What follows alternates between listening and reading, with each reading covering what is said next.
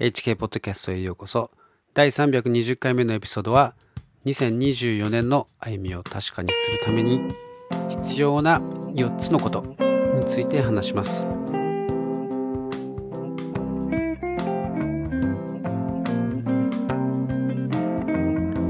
今日はですねあの僕の大好きな本であるカール・ヒルティのですね幸福論の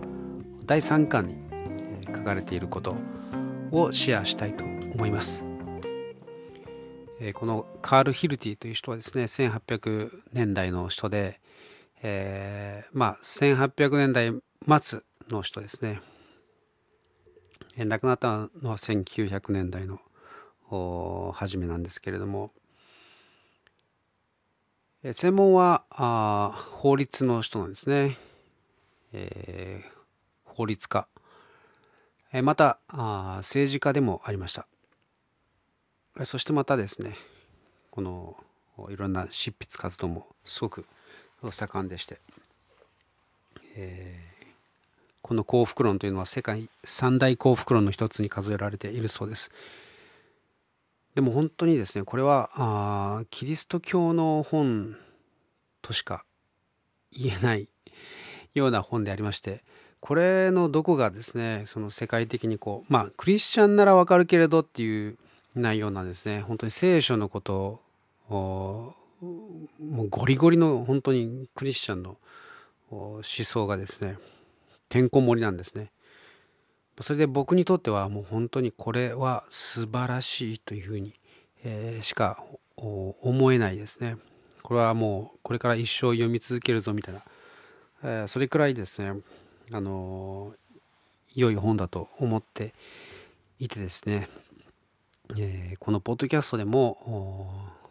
紹介できたらいいなと思う箇所はたくさんたくさんありまして、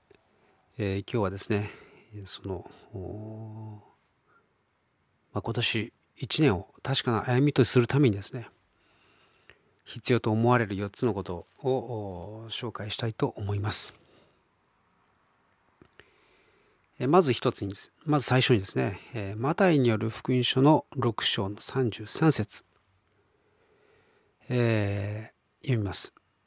神の国とその義をまず第一に求めなさい。そうすればそれらのものは全て与えられる。ヒルティはですね、えこう言っています。事の成就を望むなら、それを正しい箇所から着手すべきだという意味である。まあ、そう解釈してるんですね。多くの人が神頼みするのは、まあ、ことの成就が欲しいから、えー、でありますけれども、そのために神様のところに、えー、拝みに行きますね。えー、拝みに行きます。え、しかしながら、神の国とその義を求めるということはですね、そういう気はさらさらないわけですね。えー、そうですね。あの、まあ、偶像崇拝者がそういうことをするわけで、えー、とにかく何を食べようか、えー、何を着ようか、えー、自分のことだけ、え自分中心に人生を生きている。えそういう状態で、あれこれが欲しい、あれこれをこうしてほしい、えそういう願いのためだけにですね、神様のところに行くと。これは偶像崇拝者の姿であるということなんですね。自分中心でいて神様は自分に使えるもののような感じに、えー、見えないでしょうか。それをやめてですね、まず神様中心、神様第一の生活をするならば、え実は欲しがっていたものが与えられるという。そういう逆逆のパターンなんですね。自分中心の生活をまずやめて神様中心に神様の国をまず第一に求める。神様の正義というものを第一に求める。正しく生きるということですね。それをまず第一に求める。それをできるかどうかはまあまあ、問題ではなくてですねまずそれを求めるというところに、えー、自分のフォーカスを持っていくということですねそうすると、えー、自分が欲しがっていたものに対する解決も出てくる、えー、ことがあるんですね。というのも、まあ、自分の強欲によってですね、えー、それらのものを欲しがっていたのかもしれない。しかし、優先順位、第一とするものが変わった時にですね、それらのものからあまり、魅力を感じなくなるとかですね、実はどうでもよい良かったものとかですね、その価値を見いだせなくなったり、え、まあ、そういうことも起こるわけですね。まあ、結果として自分が本当に欲しかったものを心の平安であるとかですね、え、自分に対する本当の価値を見出したりとかですね、えー、本当に意義のある活動意義のある思想というものにですねこう自分が作り変えられていく、えー、そこから、えー、がスタートなんですね。ということで事の成就を望むのであればそれを正しい箇所から着手すべきだと。まあヒルティもですねよくそのように解釈できたなとすごいなというふうにまあ僕は思った次第であります。そのスタートラインがですね 間違っていたら全てが狂ってしまうということなんですね。ですのでイエス様が神の国とその義とをまず第一に求めなさい。そうすれば、それら全てのもの、えー、我々がですね、まあ、庶民が求めているようなものというものは全て与えられると。まさに、え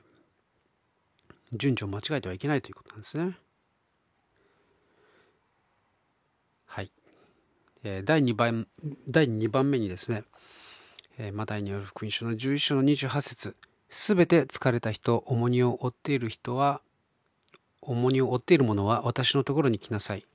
私が休ませてあげよう。えヒルティはこう書いています。これはこの世で、しかもすべての人が魂の休息と平安を得ることができるが、それを正しい場所に求めなくてはならないという意味である。イエス様のところに、えー、休息を求めていかなければいけないということなんですね。感謝なことに我々はイエス様のところに行くことができます。果たしてこの言葉ですね、この言葉を言うことができる、真面目にですね、真剣に言うことができるという人がこのように存在するでしょうかいるとしたらよっぽどの詐欺師かあるいは本物かですね。まあ、あるいは事の重大さを知らない無知な人というのもあるかもしれません。えーまあ、これはですね、福音書のイエス様の生き様を読む限り、真実な心でそれを語っているんだと信用できるわけですが、その意味でもですね、聖書をよく読んでいただきたいなと思います。ならばあ本当に疲れた時はイエス様とですね、イエス様の名前を呼ぶことができるんですね。もう何も考えたくない、もう本当に辛いという時、ひたすらですね、イエス様と、え呼びかける、え助けてくださいとですね、え心からより頼むという。我々にはその呼ぶべき名前が与えられているということ、えー、なんとありがたい話でしょうか。まあ、今年1年もですね、えー、全てが順風満帆といく、えー、わけではないでしょう。えー、何かしらですね、えー、波風は必ず立つものです。えー、その時に呼ぶ名前が我々には与えられていると。我々にはイエス様と助けてくださいということができます。そのことをぜひ覚えて、えーピンチが来たらですね、イエス様と言ってください。3番目に、え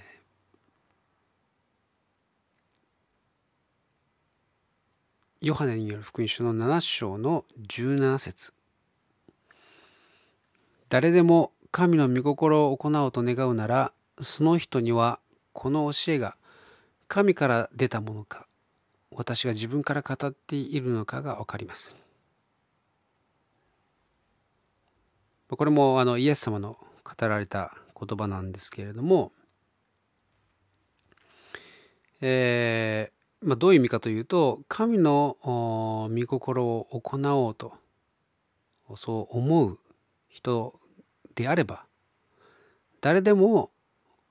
え、イエス様の語っているその教えがですね永遠の真理であるかそれとも他の多くの教えと同じように人間のその時々の考えとか主義であるか、えー、それが分かるであろうと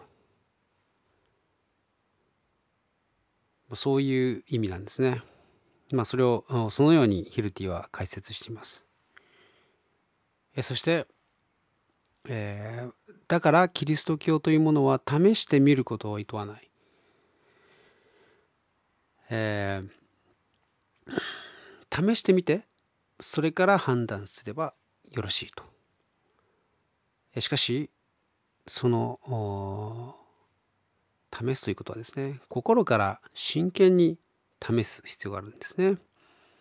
そしてそれが真理であると分かればそれに従う善意を持って、えー、行う必要があると。軽い気持ちでですね、えー、ちょっと試してみるかみたいなということでなくてですね本当にそれによってあそれが正しいんだと分かればそれに従うというですね善意を持って従うというそういう決意を持って、えー、試さなければですねそれが本物であるかどうかはあのやはり、えー、分からないと。まあそれだけ真剣にやりなさいということですね。真剣に試すなら真剣に試しなさいと。いうことなんですね。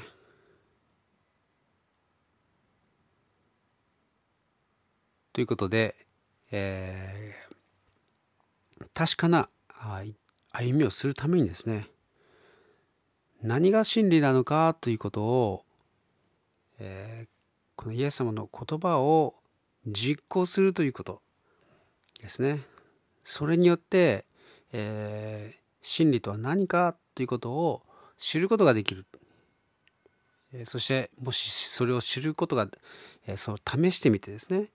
実際に行って試してみてそれが真理であると分かったのであればそれに喜んで従うというですねその教えに喜んで従うという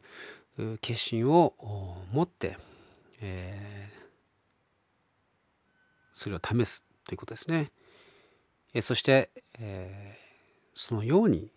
生きなければいけないということなんですね。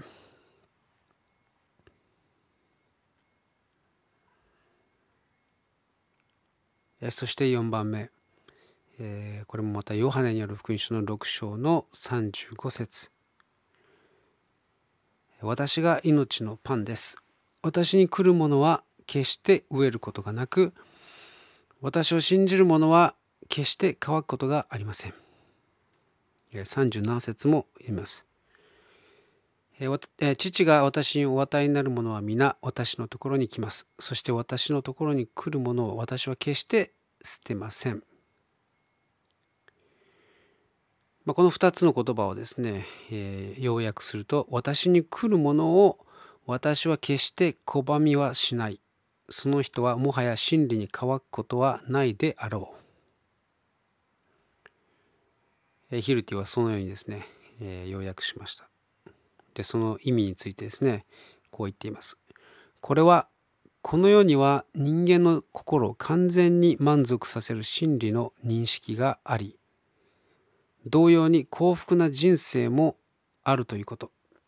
また誰一人そこから締め出されてはいないということ。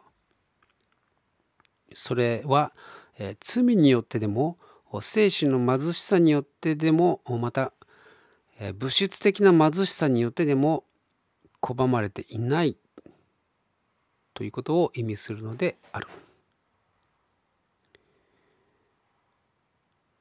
ちょっと分かりにくかったかもしれませんけれどもその人間の状態によってですねどんな状態であろうとも、えー、神様イエス様はですね拒まないということなんですね神様あイエス様のところに来る心からですね求めてくる人に対してイエス様は、えー、快く迎えてくださるということなんですね。そしてイエス様との交わりの中にいる人は真理に乾くことはないと。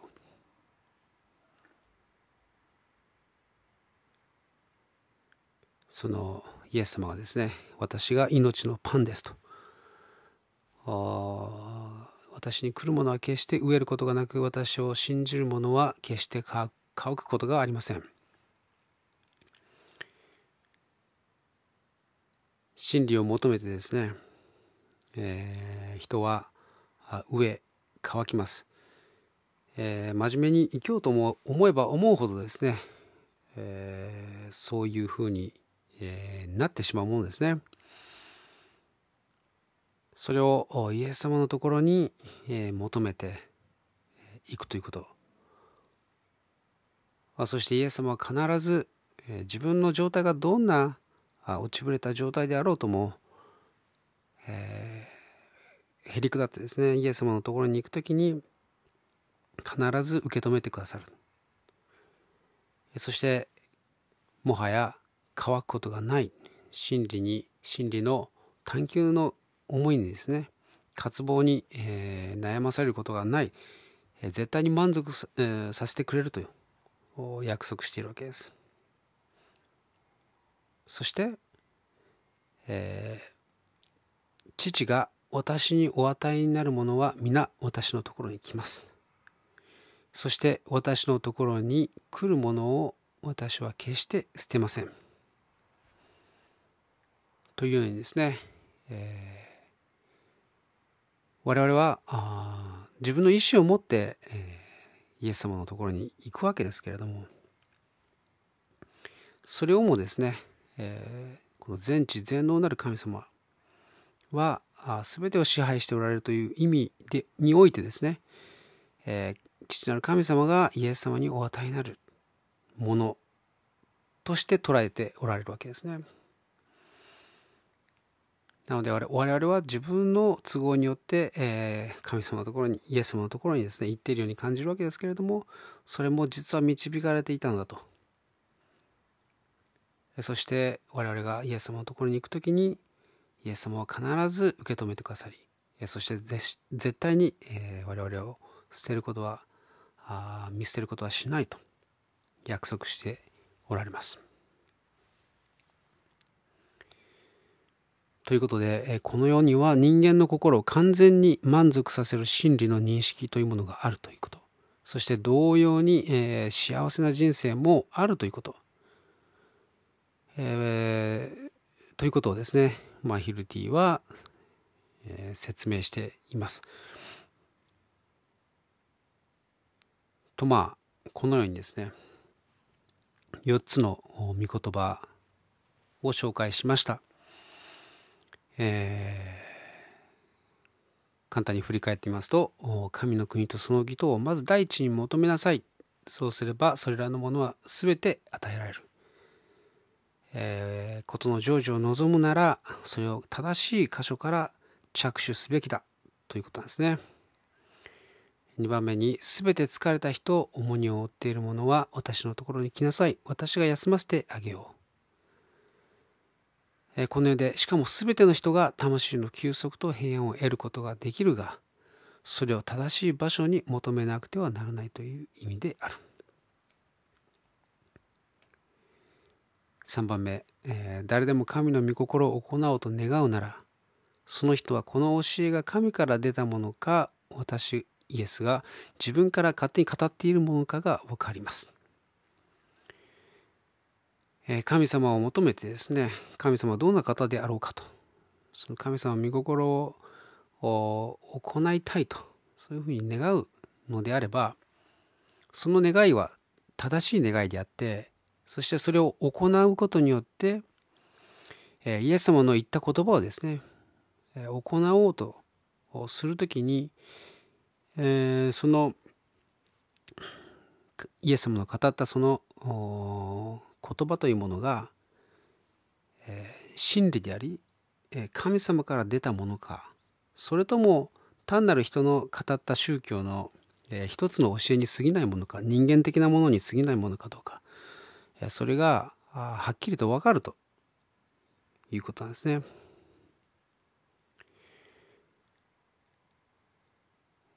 えー、このキリスト教というものを試すことができるそして試してそれをしそれが真理であるということが分かったのであればそれに従って、えー、真剣に生きなければいけないと、まあ、そういう決意を持って、えー、試すべきであるということなんですね。そしてその真理に到達することができるということなんですね。そして4番目。私が命のパンです。私に来るものは決して飢えることがなく私を信じる者は決して乾くことがありません。父が私にお与えになるものは皆私のところに来ます。そして私のところに来るものを私は決して捨てません。自分の状態がどんな状態状態であろうとも神様の側では両手を広げて待ってくださっています。そして我々の心を完全に満足させることのできる真理というものの認識というものがある。存在してるんだということですね。そして同時に、えー、幸福な人生も存在するのだと。それをイエス様に求めるということが大切なんですね。イエス様は絶対にあなたを見捨てないと約束しています。ということでですね、えこの1年、え楽しいこともたくさんあるということを、え僕はそう期待していますけれどもその中でですね、えがっかりすること悲しいことも悩むこともいろいろ起こると思います。その時にですねこの4つのことを思い出してえー、常にですねイエス様の元に戻ることができるように、えチェックポイントとしてね、えー、挙げていただけると幸いです。はい。では最後にお祈りして終わりたいと思います。愛する天皇様、えー、今日は4つの御言葉を紹介しました。これを聞いてくださったお一人お一人がどうかこの1年、えー、ピンチの時にこの御言葉を思い出すことができますように。どうぞ神様その時には、えー、これを聞いてくださった方の心に語りかけてくださいますように。また人々がそれを悟ることができますように、えー、助けてください。今日のこの時を感謝してイエス様の名前によってお祈りします。最後まで聞いてくださってありがとうございました。ではまた来週お会いしましょう。